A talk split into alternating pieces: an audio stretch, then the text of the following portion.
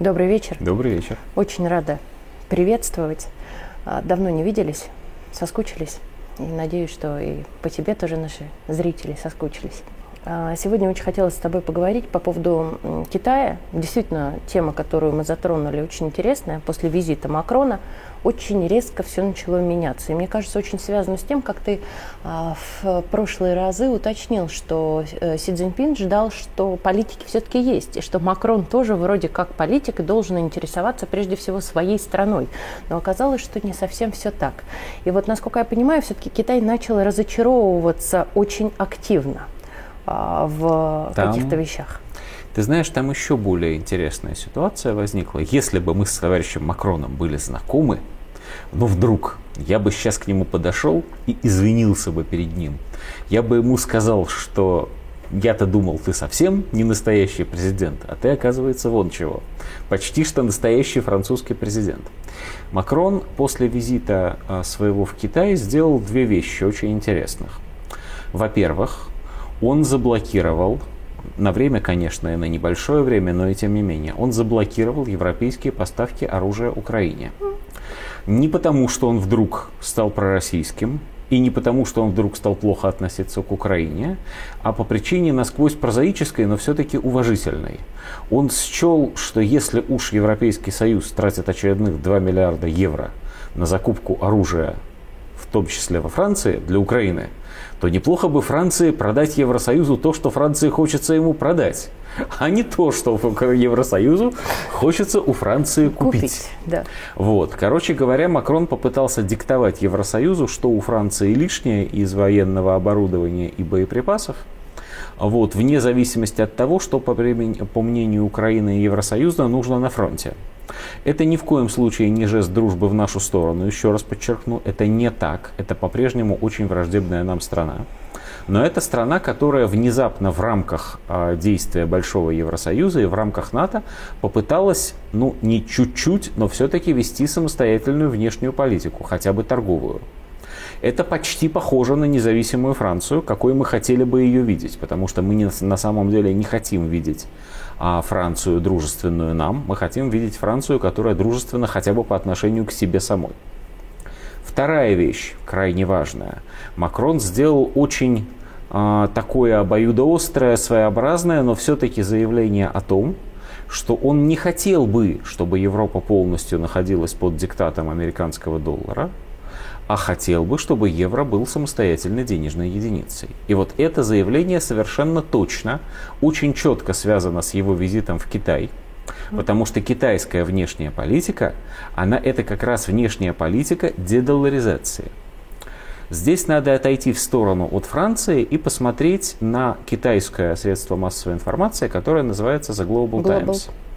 Вот Global Times это такая очень специальная газета, ну или лучше сейчас говорить издание, потому что понятно, что мы никогда в жизни бумажных газет в руках уже теперь не держим. Да Все нет, ну... ну, некоторые, наверное, да. да, но, в общем, в основном нет. В основном читаем на экране.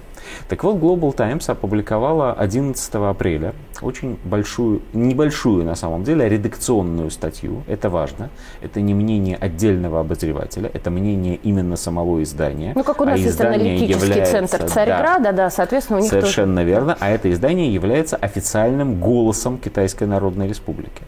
И эта статья была о том, что гегемония США заканчивается. И в этой статье было приведено в том числе мнение президента Франции Макрона, приведено сочувственно, в том смысле, что Китай, да, поддерживает стремление Франции к самостоятельности.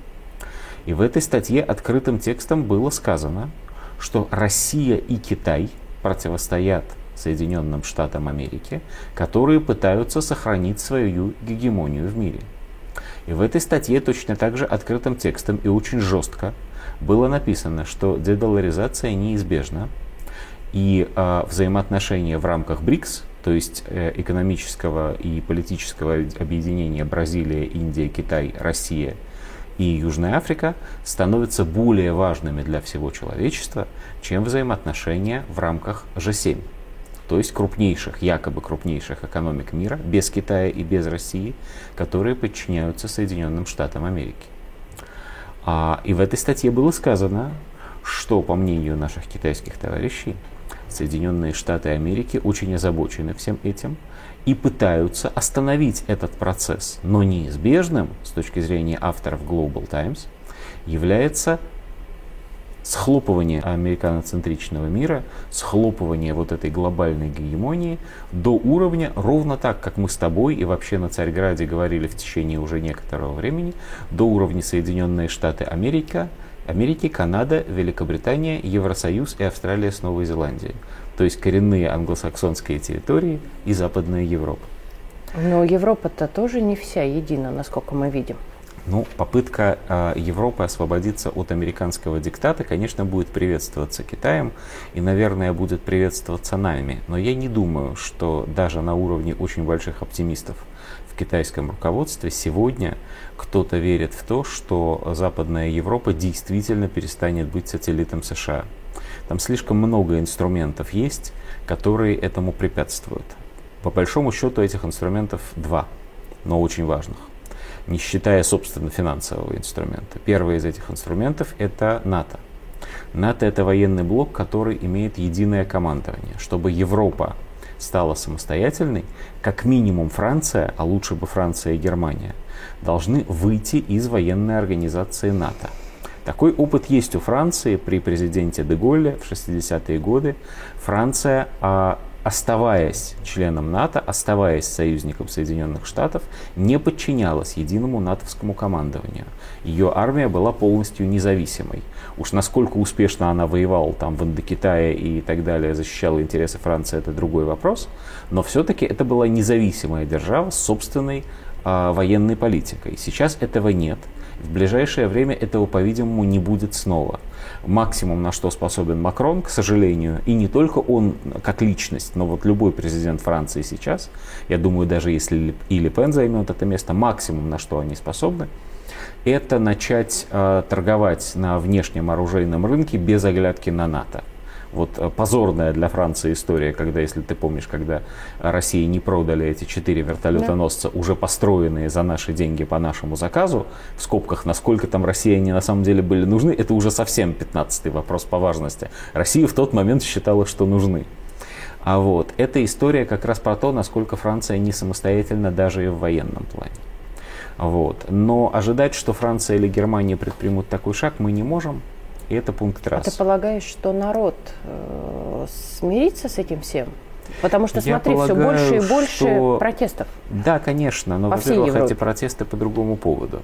Mm. Вот. Эти протесты по поводу чисто экономическому, это протесты по поводу того, что хлеб дорожает, бензин дорожает, но это так или иначе пенсионный связано. воздух. Э, да, конечно, но видишь ли, какая штука. Вот а, в, однажды, э, лет 20 уж назад, я общался с человеком, который только что был, э, перестал быть пресс-секретарем Маргарет Тэтчер. Вот, очень был э, такой политтехнолог английский, циничный и прожженный. Они там называются спин-доктор. Вот этот спин-доктор мне, э, мне говорил так, слушай, вот усвой раз и навсегда. Избиратель, ну ладно, в Англии, Избиратель не строит логические цепочки больше, чем из двух звеньев. Ты понял? Я понял. Вот. Избиратель, э, на которого они рассчитывают и с которыми они общаются, по их собственному мнению, не может сложить 2 и 2. У него 2 отдельно и 2 отдельно. Экономическая проблема отдельно, а политика правительства, конечно, с этим как-то связана. Но чтобы санкции против России были с этим как-то связаны, это, это уже, это уже сложная логическая конструкция. А чтобы членство в НАТО было с этим связано, это уж совсем сложная логическая конструкция. Вот. Поэтому нет, конечно, протесты экономические там имеют место. Вполне могу себе представить, что Шольца с его светофорной коалицией, что Макрона во Франции э, эти протесты сметут. То есть, или, по крайней мере, они проиграют следующие выборы. Ничего невозможного в этом нет.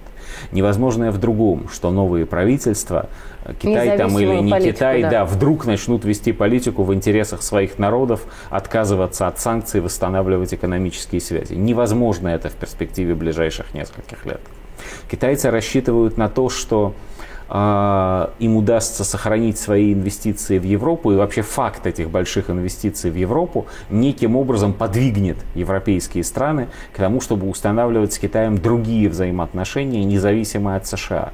Но я боюсь, что даже это хотя это совершенно прагматическая, казалось бы, история, даже это слишком смелый взгляд на вещи.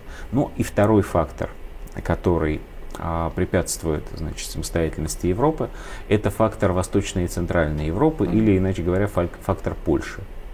Польша, сателлит англосаксов, совершенно безапелляционно.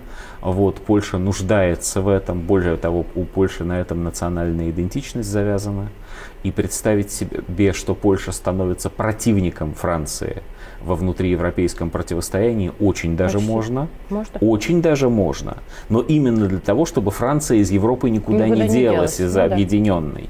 И, собственно, есть подозрение, есть предположение такое, его сейчас очень аккуратно высказывают многие европейские именно политологи, оно обсуждается, например, в журнале «Политико» очень активно, что англосаксы постепенно смещают баланс и делают да. центром этой новой Европы, именно центром Польша. силы в этой да. новой Европы именно Польша.